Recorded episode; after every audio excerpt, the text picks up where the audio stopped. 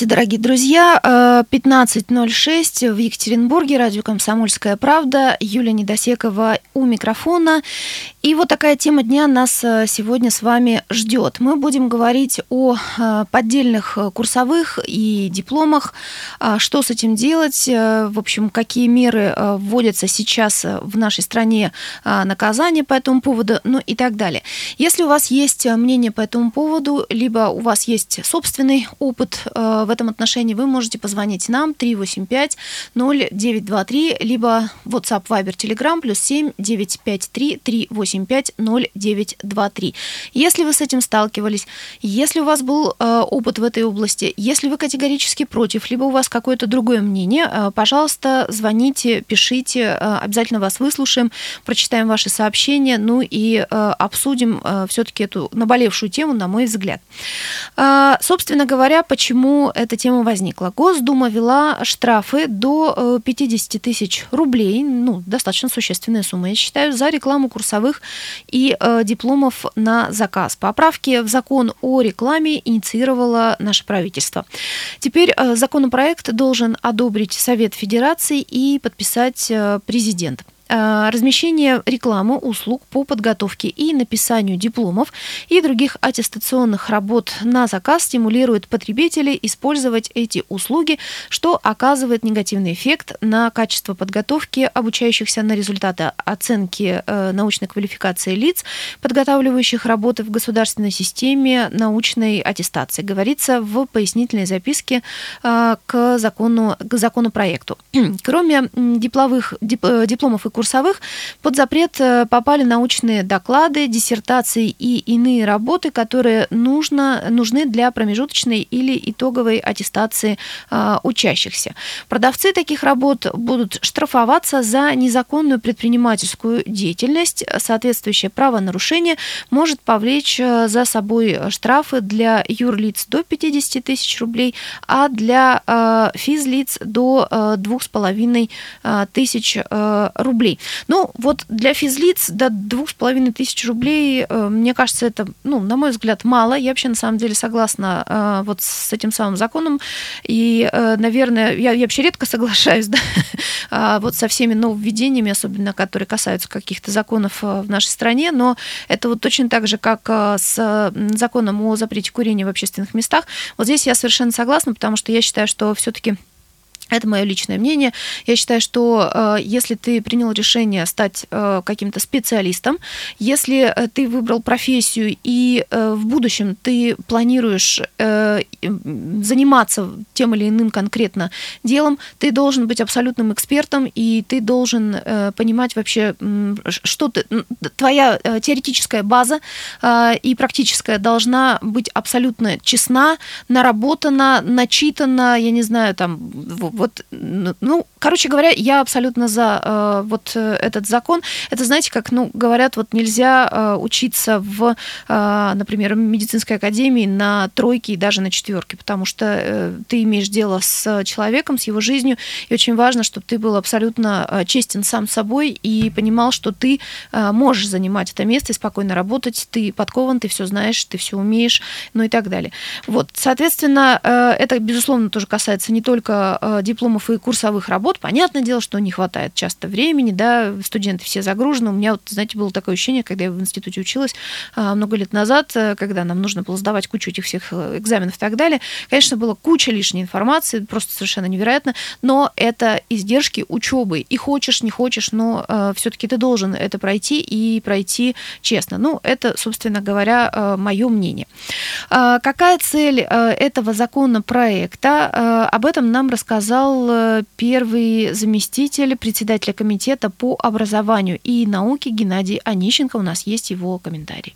Цель, чтобы люди несли ответственность за то, что они предлагают, это по существу преступный бизнес. Ну, понимаете, это целый бизнес налажен. Я не знаю, жили ли вы в советское время. Туда даже фильмы снимались, когда там были такие, тогда это еще кооперативы ныне называлось, которые готовили там диссертации, курсовые, причем с гарантией защиты и так далее, и так далее. Сейчас эта практика, к сожалению, продолжается, и поэтому, чтобы люди были ответственны за содеянное. Поэтому я думаю, что в этом есть правильно решение. Я думаю, что надо попробовать, а потом, может быть, даже и усилить. А, вот э, соглашусь я все-таки с Геннадием Онищенко. Э, я уже высказала свое мнение по этому поводу. Я считаю, что а, все дипломы курсовые и так далее должны быть написаны тобой, и э, честно полученная оценка – это твоя ответственность вообще перед этим миром, а, в который ты несешь свою профессиональную деятельность, и у тебя будет зона ответственности, собственно, твоя личная, и вот хотелось бы иметь дело с тобой как со специалистом, с, как с квалифицированным и подтвержденным э, специалистом. Э, у меня к вам вопрос. Вот прибегали ли вы к таким вещам? Э, с какой теорией вы это делали, скажем так, если вы все-таки прибегали, когда учились в высших или средних учебных заведениях? Действительно, еще раз повторюсь, всякое бывает. Иногда может не хватать времени, очень много лишней информации, но так или иначе все-таки это, это учеба, это важно и это нужно пройти. А, пожалуйста, звоните нам. А, телефон прямого эфира 3850923, либо пишите WhatsApp, Viber, Telegram, плюс 7953 385 0923. Мы говорим о поддельных курсовых дипломах, а, диссертациях, ну и так далее. Ну и э, у нас э, вот был такой эксперимент, мы решили его провести. Наш продюсер Антон Байчук позвонил в одну из таких э, контор, которую, собственно, мы нашли на сайте. Ну и у нас есть с вами шанс послушать, как он заказывал себе диссертацию. Хотел бы к вам обратиться, заказать кандидатскую диссертацию «Исторические науки». Называется «Топография Константинополя в Юстинианову эпоху». Скажите, пожалуйста, сколько это будет стоить? Я сам примерно понимаю, что диссертация, наверное, будет дорогая и, трудно, и трудоемкая, потому что там есть источники по латыни, источники по древнегреческому языку. А, вот, тем более нужно, ну, чтобы какая-то эмпирическая база была, а, надо ученых, да, желательно отправить в Стамбул, чтобы они там что-то покопали, да, какие-то раскопки произвели, и на основе этих раскопок написали уже диссертационную работу мне. А, скажите, пожалуйста, сколько это будет стоить, от чего цена зависит? Вот, собственно говоря, я хотел узнать, а потом дальше можно оформить заказ, я могу подойти да, в любое время. Примерно на какую сумму рассчитывать придется? Ну вот у меня, допустим, в бюджете ограничений вообще нету никаких. Примерно сколько будет стоить э, диссертация? Ну, я вам сейчас скажу, примерно сколько у вас объем, подскажите, пожалуйста. А, объем 200 страниц. Я скажу вам так, чтобы вы понимали, а, если вы вот те моменты, которые вы мне озвучили по написанию, да, что у вас там такие специальные разработки, что там будет использоваться и латынь, и то, и то, а, то есть вы просите, пожалуйста, да, я менеджер, я просто, во-первых, не владею данной дисциплиной, ну, а, плюс я, как говорится, не смогу там, как говорится, а, ну, вот эм, точно оценить сложность данной работы, но могу сказать, исходя из выполняемых работ, от 100 тысяч такая работа будет не меньше. Не меньше 100. То есть я не знаю, какой бюджет вы закладывали, но даже... Ну, я, за, объема, я закладываю до 800 тысяч. До 800 тысяч. А, вы пока, да, вы пока не говорите, все, мы давайте от исполнителей все это будет зависеть. А, я могу сказать, что вообще средняя стоимость у нас от 100, а, ну, до 400, 450, да, как бы вот это средняя стоимость. Э, я вот сейчас слушала, мне кажется, э, Антон э, был очень подкован. Обычно эти вопросы, мне кажется, задаются немножко другим тоном, но так или иначе человек все равно не выкупил, да, что это все-таки был эксперимент. Вот, но вы сами все слышали, и, в общем, ну, меня это как-то несколько не, не то что настораживает, меня это все это очень удивляет. Пожалуйста, звоните нам в прямой эфир 3850923, если у вас был такой опыт, ну, либо у ваших знакомых, либо пишите в WhatsApp, Viber, Viber Telegram, плюс 7953 385 0923. Мы э, прервемся на пару минут и вернемся в студию. Не переключайтесь.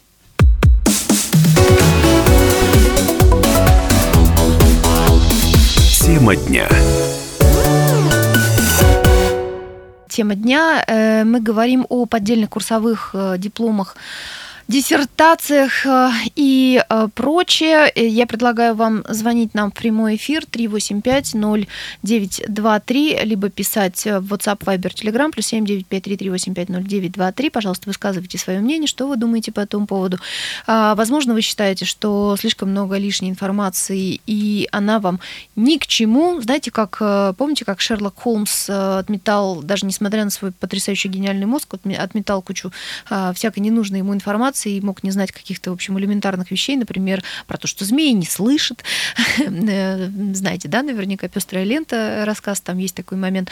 Так вот, может быть, у вас есть какое-то свое особое мнение по этому поводу, мы с удовольствием его выслушаем, подискутируем с вами. Вот, но, собственно говоря, напомню вам, почему, собственно, мы эту тему подняли. Госдума ввела штрафы до 50 тысяч рублей за рекламу курсовых и дипломов э, на заказ. Поправки в закон о рекламе э, внесло э, наше, инициировало наше правительство, и теперь мы ждем одобрения Совета Федерации законопроекта и подписи президента. Еще раз напомню, пожалуйста, звоните нам. Эта тема на самом деле достаточно горячая, потому что так или иначе все мы или учились, или учимся, или дети наши будут учиться. Я сама вот, например, знаю, э, что у моих знакомых э, дети учатся в, э, в заграничных школах, так вот э, там это просто грех из грехов, это шпаргалка, хотя я считаю, что шпаргалки, конечно, писать очень полезно, просто хотя бы потому, что ты таким образом тренируешь мозг, да, и запоминаешь всю ту информацию, которая тебе будет необходима, и, возможно, ты ее, кстати сказать, запоминаешь навсегда, и потом сможешь ей воспользоваться в своей профессиональной деятельности. Но так или иначе, все подсказки, все шпаргалки, которые приносятся, не дай бог, с собой на э, какие-то э, контрольные, не знаю, зачеты там, и так далее, э, это все карается очень серьезно и, в общем, чуть ли там не штрафами, исключениями из, с курса там, и так далее. Ну, то есть этого все-таки делать нельзя, и я с этим абсолютно согласна, потому что если уж ты профессионал, если ты учишься на, определенного, на определенную профессию, если ты доказываешь какое-то свое научное мнение, оно должно быть исключительно и только а, твоим. Знаете, как это? Даже если никто не заметит, Бог заметит. И, ну, на самом деле, это просто не... Это твоя ответственность перед э, этим миром. Ну и вот интересно мне, видят ли это сами э, скажем так, педагоги, ученые, проф, профессоры и так далее. Вот мне вообще интересно, они легко отличают э, э, все то, что э, они э, читают вот в научных работах э, своих подопечных, э, все, быстро ли они отражают, что это все-таки э, не э, работа э, конкретного студента, а, в общем, э, скажем так, целой э, группы э, людей, да, группы, в общем, псевдоученых, э, которые пишут все эти вещи на заказ, не знаю. Но вот мне всегда это было интересно. Э, мы взяли комментарий у преподавателя э, высшего учебного заведения, поведения Дмитрия Трынова. У нас есть несколько видов письменных работ студентов, и от э, этого вида работ зависит форма проверки. Все эти виды работ, они требуют дополнительной проверки по системе антиплагиат. Другое дело, что, конечно, и это можно обходить, но это уже будет определенная работа с текстом. Университеты приобретают права на эти базы, которые постоянно обновляются, и, соответственно, мы выставляем определенный процент авторского участия и если он не соответствует норме, то и работа признается не самостоятельной и неудовлетворительная оценка ставится. Поэтому сейчас преподаватели, в принципе, технически вооружены э, для подобного рода проверки. Ну вот. А что касается, видит ли преподаватель своим глазом, ну это зависит от преподавателя. Конечно, опытный преподаватель, который глубоко знает свой предмет, хорошо знает источники, то он способен даже без антиплагиата установить авторство работы. Ну, я совершенно согласна. Э, я когда училась сама в педагогическом университете, у нас э, были такие преподаватели, э, такие, можно сказать, монстры, которые, безусловно, я абсолютно уверена, вообще без не моргнув глазом, конечно, всегда бы увидели, что это подделка, а не не э, действительно авторская работа человека, который, э, не знаю, не спал ночами, трудился, искал информацию и так далее. Кстати, между прочим, знаете ли вы, дорогие слушатели, что э, вот сейчас ученые говорят, почему, еще раз хочу подчеркнуть, плохо пользоваться вот такими поддельными работами, потому что вообще-то это профессиональный навык. И сейчас ученые и вообще исследователи, очень многие говорят о том, что в будущем на самом деле деле э, очень будут востребованы э, специалисты, вообще, в принципе, э, люди э, на рабочих местах, причем неважно каких, которые как минимум будут обладать э, двумя качествами. Первое – это умение сосредотачиваться как минимум на 15-20 минут только на одной единственной задаче, да, привет, клиповое мышление. И второй момент – это умение искать информацию, нужную, необходимую, отметая при этом все то, что ну, идет, скажем так, мимо а, темы, которой ты в данный конкретный момент э, занимаешься. Это действительно будут э, очень востребованные. Я абсолютно, наверное, согласна, да, в этом э, это будут действительно очень востребованные а, специалисты, если они, ну, как минимум, эти два дела, они действительно а, смогут делать легко и непринужденно. Я еще раз вас призываю звонить нам в прямой эфир 3850923, если у вас есть что сказать по этому поводу, либо, пожалуйста, пишите нам в WhatsApp Вайбер, Телеграм, плюс 7 953 385 0923. Мы сейчас э, с вами говорим в основном о а, сфере вот этих самых поддельных, да, курсовых дипломов, диссертаций и так далее, это все-таки касается, ну, уже такого академического, да, образования, то есть это высшее учебное заведение и так далее. Но вообще на самом деле э, вот эта тема сейчас поднимается, начиная со школы. А, есть такое мнение, что многие дети вот сейчас в данный конкретный момент не способны самостоятельно обучаться. Но я считаю, что это не равно э, я использую поддельные работы, потому что репетиторы это все-таки одна история, поддельные а, работы это другая история. Репетиторы нужны как раз для того, чтобы а, ребенок получил э, и, и смог э, работать с определенной а, информацией, э, ну, все, по, по разным причинам, которую он где-то вот не догнал, что называется, в школе. Это действительно может быть, потому что нынче современные дети заняты просто по самые уши, и совершенно, конечно, невозможно, ну, то есть жизнь вообще родителей, это я сама как родитель могу сказать, очень часто зависит от э, расписания э, ребенка. И действительно, очень много какой-то дурацкой лишней информации часто бывает. Но э, это действительно тема, которая должна подниматься со школы. И как вот, например, э, говорила учительница моей дочери, учительница начальных классов, это все должно начинаться с начальных классов. И задача вообще начальной школы, по большому счету, это не научить математике, русскому языку, там, не знаю, чему-то еще, а научить учиться. Это вот как раз э, та самая история с поиском информации, с умением э, с ней э, работать. Это очень важная вещь. И, к сожалению, большинство школ, это пошло с 90-х годов, это я совершенно точно могу сказать, большинство школ, к сожалению, ну, проваливаются в этом отношении. Это сложная история, именно поэтому у наших детей такое количество репетиторов и дополнительных М-м.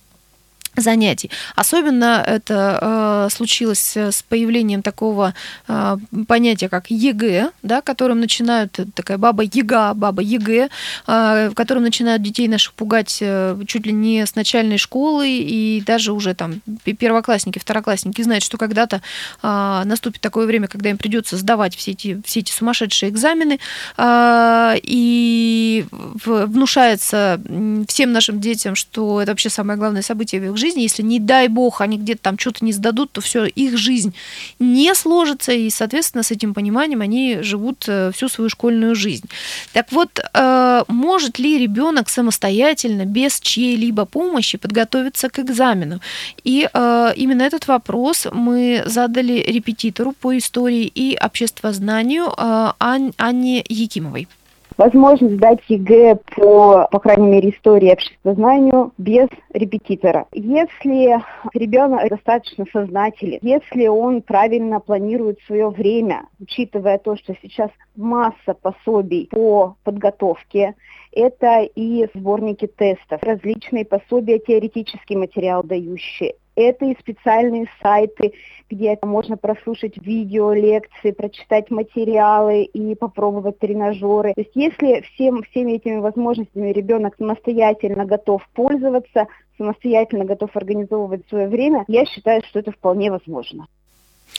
А, это был э, репетитор по истории обществознанию Анна э, Якимова. Вот э, она сейчас сказала такую фразу. Вот если ребенок способен, так вы научите этого ребенка, научите его искать информацию, научите его учиться, научите его обращаться вот с теми самыми объемами информации, которые, которые ему необходимы для продолжения, в общем-то, ну, какой-то дальнейшей учебы. И еще, значит, Анна сейчас говорит о том, что э, огромное количество сейчас дополнительных материалов, там, тра-та-та и так далее, там, э, сборники упражнений прочее, прочее, прочее.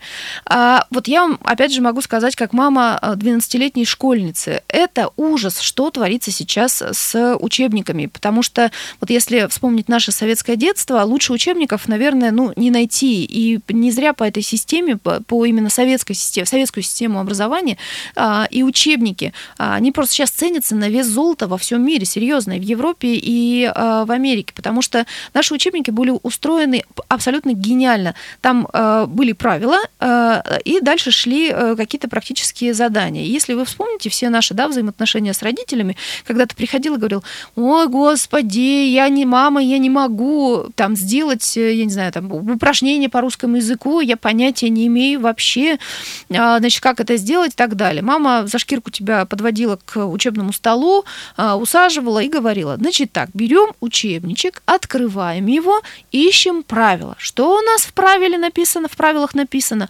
Ага, вот это. Понятно? Понятно. А вот теперь открываем упражнение, и на основе этого правила мы все это дело решаем. Вот сейчас, к сожалению, такого нет. Сейчас мы э, заходим, э, открываем наши учебники, э, даже родители, даже взрослые, даже люди, которые уже получили все свои дипломы, даже люди, которые э, продолжают и э, второе высшее, там, третье, не знаю, четвертое высшее образование э, получают, но так или иначе разобраться в современных учебниках школьных, извините, к сожалению, совершенно невозможно.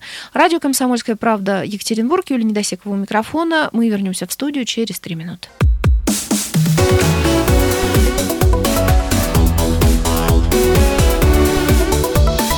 Тема дня. Добрый день, дорогие друзья. Еще раз Юлия Недосекова у микрофона, радио «Комсомольская правда» э, Екатеринбург. Последние полчаса мы говорили о э, том, э, что какое значение в нашей жизни, скажем так, имеют поддельные курсовые, диссертации, дипломы и так далее. Что со всем этим делать? А, тема возникла потому, э, что Госдума ввела штрафы до 50 тысяч рублей за рекламу курсовых и дипломов на заказ. Поправки в закон о рекламе инициировало правительство. И теперь законопроект должен одобрить э, Совет Федерации и подписать президент. Лично я надеюсь, что этот законопроект одобрит Совет Федерации и подпишет пишет президент. Потому что я считаю, ты должен быть честным э, экспертом, профессионалом, специалистом. И если уж ты замахиваешься на э, определенное образование, будь добр, получай его э, самостоятельно. Ну и теперь мы с вами меняем тему. Меняем тему. Свердловском э, областном суде завершилось очередное заседание по так называемому делу Очкарика. Э, жалобы подала на уже вынесенный Владиславу Рябухину приговор как сторона защиты, требующая полного оправдания, так и прокуратура с потерпевшим. Они просят ужесточить наказание и переквалифицировать статью на более тяжелую. Э, напомним, Владислав Рябухин с другом приехал на улицу Менделеева, да, восстанавливаем события, на улицу Менделеева к дому их подруги. У подъезда у молодых людей произошел конфликт с пьяным подростком, э, с которым они быстро помирились. Но тут вмешался э, некто Саргис Арутюнян. Он ударил Влада в висок, тот устоял и ударил в ответ. Э, Арутюнян рухнул на землю, ударился головой о поребрик, и у него начался приступ эпилепсии. Влад Рябухин оказал ему первую помощь, состоялось примирение, но через некоторое время Арутюнян написал на Рябухина заявление в полицию полицию. Кировский районный суд а, признал Владислава виновным в причинении тяжкого вреда здоровью по неосторожности. Его приговорили а, к 300 часам обязательных работ и выплате 121 а, тысячи в пользу фонда обязательного страхования. И еще около 300 тысяч Владислав Рябухин должен выплатить пострадавшему 200 тысяч в качестве возмещения морального вреда, 57 тысяч затраты на юристов и 30 тысяч помощь на лечение. Собственно, сегодня была апелляция по этому делу, и у нас на связи Влад Рябухин, который, ну, собственно, расскажет, как вообще, как, как было дело. Влад, добрый день. Да, здравствуйте. Добрый. Здравствуйте, добрый день. Пожалуйста, расскажите, как проходило заседание заседание. Пришли апелляции, ну, хотелось бы сказать, что это такое шикарнейшее здание, дворец правосудия, в котором надежда на справедливость не умирает. А, заседание началось с того, что у нас было несколько ходатайств. Мы просили э, о том, о детализации звонков э, следователя Шакерзяновой, э, адвоката государственного на тот момент, который у меня был на стадии следствия, э, чтобы привлечь их к уголовной ответственности, либо хотя бы, чтобы люди, ну, чтобы вообще судьи поняли, что дело сфабриковано, так как осмотр места происшествия проводил я сам, на очных ставках не было государственного адвоката, то есть надо было сделать детализацию звонков. В ходатайстве было отказано. Мы просили вызвать э, суд на тот момент несовершеннолетних свидетелей, который э, Гриша Бетенеков, он является вообще зачинщиком всего конфликта, э, но в суде его не допрашивали, так как он несовершеннолетний. А показания, взятые у него в наследстве, они тоже взяты с нарушением. Но суд э, счел это не обязательным, и также в ходатайстве было отказано. Выслушали все ходатайства, у кого какие были, там стадия следствия, двух свидетелей наших допросили, э, чтобы убрать некоторые противоречия. И, и все, в принципе. И судьи принесли на 6 ноября. А, вот вы говорите, что понятно, что дело сфабриковано. А вот кем оно сфабриковано и зачем вообще, с какой целью, как вы считаете? Вот тут уже сложно вопрос ответить. На него я не могу. Могу, но, наверное, нельзя угу. свое мнение говорить в таком формате. Ну, вот э, вы-то сами все-таки как себя чувствуете? Ну, то есть как, как так получилось? Вы, не знаю, вот что вы чувствуете по этому поводу? И вот какие мысли у вас есть на эту что тему? чувствую? Э, вообще, на самом деле, с самого начала э, было тяжело, буквально несколько дней, когда вот мне, э, что на меня возбудили дело. И вот эти несколько дней важно понять, что это твое испытание, важно смириться. И вот когда приходит смирение, становится абсолютно ну, легче становится. Единственное, тяжело э, смотреть на родных и близких каждый раз, когда ты идешь в этот суд, э, каждый раз, ну, вот звонишь маме, вот это, слышишь это волнение, потому что каждый, что первая инстанция, что сейчас, э, ну, есть риск э, попасть в тюрьму. То есть он довольно-таки великий. И поэтому тяжело именно в том плане, что э, страдают твои родственники. Как бы я считаю, себя ну, сильным человеком, раз я смог э, в той ситуации повести себя как мужчина. Я и отпор смог дать, защитить свою жизнь и, в принципе, жизнь человеку, который только что нападал на меня. И поэтому тяжело, но стиснув зубы, идем вперед, потому что очень много людей поддерживает.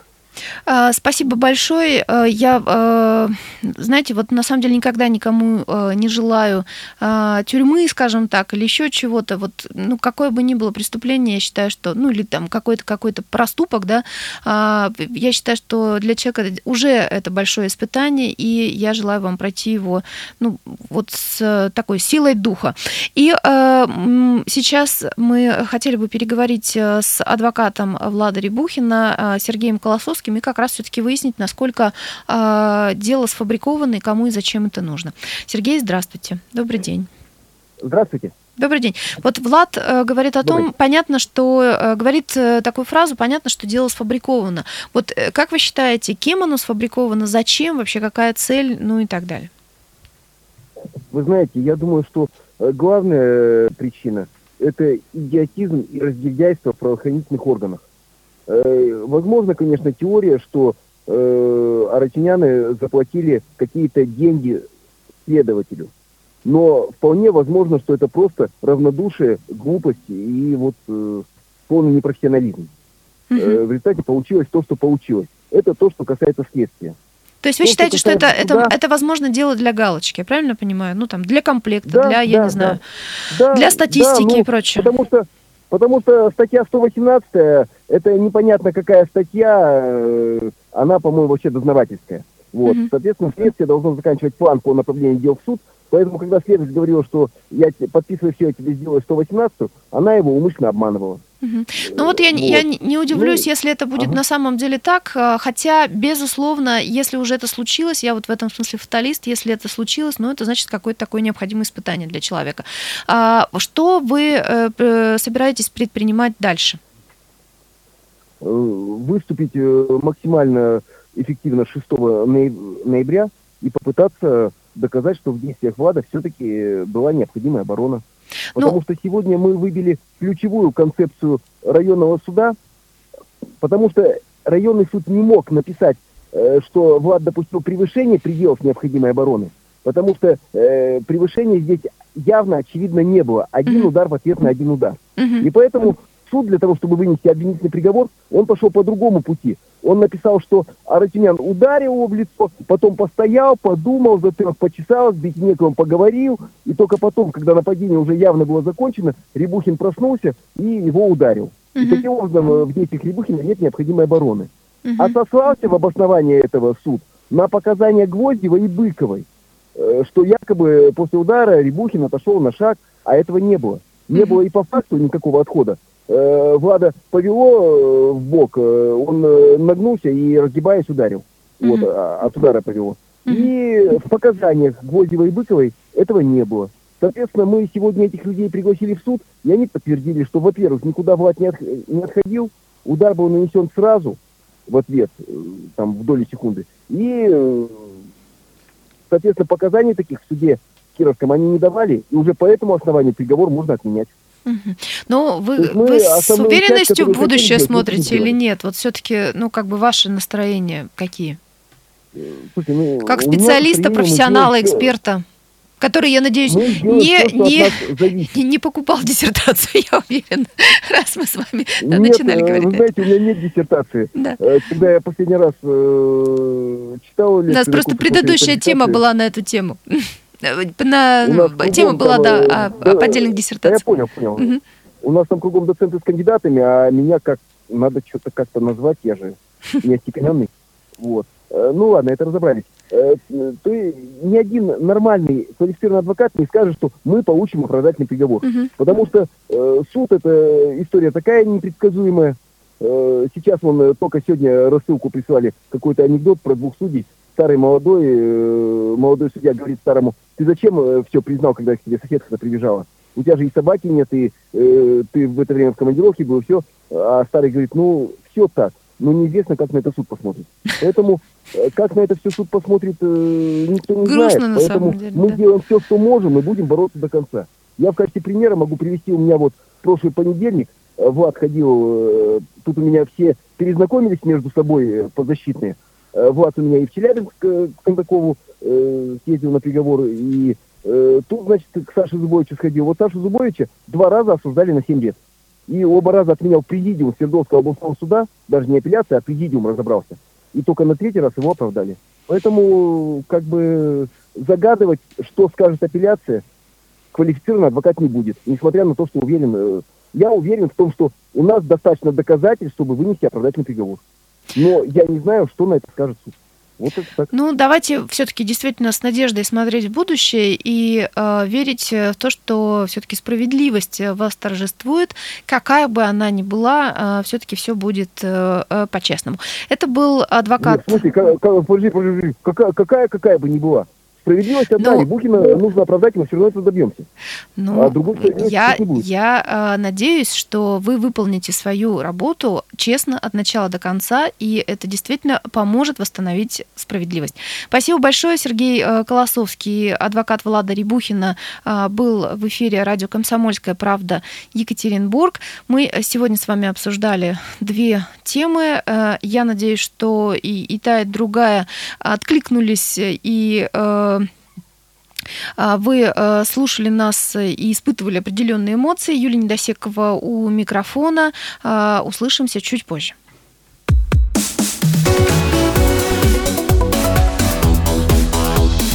Тема дня.